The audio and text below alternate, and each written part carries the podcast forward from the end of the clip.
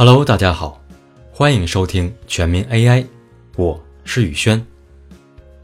医疗这个话题总有那么一点沉重。其实谁都不想生病，但是生老病死是我们无法逃离的自然规律，所以医疗在我们的生命中永远都离不开。我们能做的是改善医疗，让它变得越来越适合我们。大家有没有想过未来的医疗会怎样呢？在未来，或许在你生病之前，医生就可以判断出你会得哪种病，而不是等到症状产生了再去下结论。咱们都知道，疾病的治疗越早越好，在快得感冒的时候，采取些方法压制一下，感冒就不会发生；而在流鼻涕、咳嗽。发烧之后再去干预，感冒或许得需要一段时间才可以好。这个道理对于其他疾病也一样。现在 AI 已经可以在症状产生的几年之前预判疾病发生，而且准确率还不错。对于脑梗，已经达到了百分之九十四的准确率；对于老年痴呆症，准确率为。百分之八十四。对于糖尿病，准确率约为百分之七十六。那 AI 是如何预判疾病发生的呢？我们以糖尿病为例，现在就来看一看。在糖尿病确诊中有个指标，如果连续两天空腹血糖值大于七毫摩尔每升，或者同一天空腹血糖大于七。餐后两小时血糖大于十一点一，就可以诊断为糖尿病。这种诊断依靠于血糖值，而大多数人平常是不测血糖值的，只有产生了症状，比如多饮、多尿、多食和体重下降，才会怀疑自己是不是得了糖尿病，之后去医院挂号检查血糖，并确诊。那能不能不依赖于症状，不依赖于血糖值来预判糖尿病呢？这就是 AI 要做的事儿。AI 通过身体的常用指标，找出这些指标与糖尿病的相关性，最终判断这个人有没有糖尿病。那这些指标是什么呢？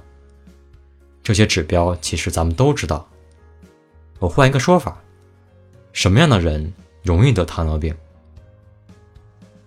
肥胖的人，有糖尿病家族史的人，生过巨大胎儿的人，有高血压、高血脂、冠心病的人，等等等等。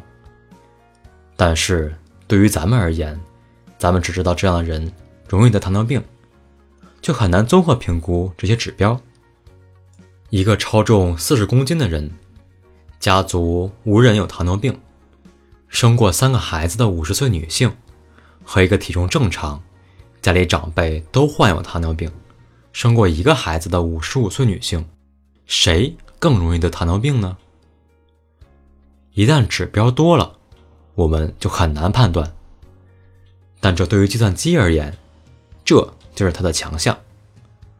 我们将这些指标送入机器大脑，通过训练，它就可以轻而易举地知道什么样的人会得糖尿病了。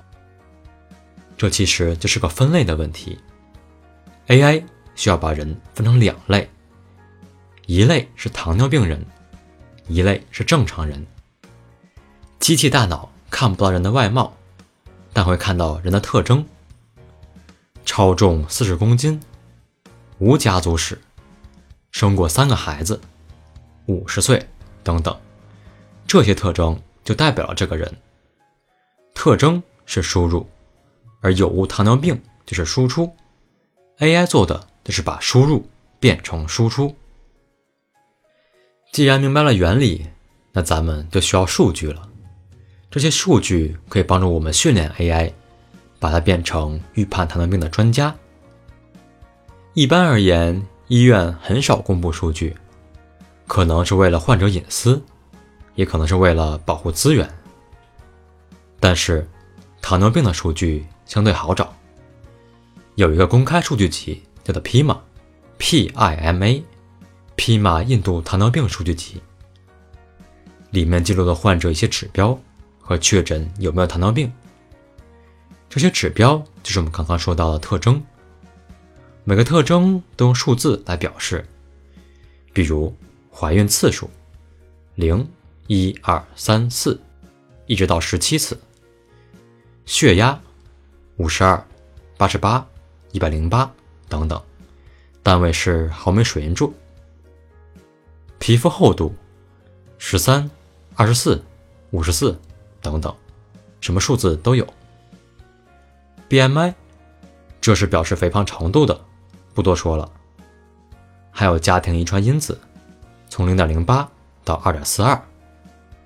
当然，还有年龄、两小时血糖、两小时血清胰岛素。刚才不是说不需要血糖和血清胰岛素了吗？没错，没有测过的人就用零来表示。也有人测过了，这里就是用他们的真实数据。经过训练后，糖尿病预判专家就练成了。之后我们只需要给他一些指标，他就可以判断一个人会不会得糖尿病了。在未来，我们不需要担心太多。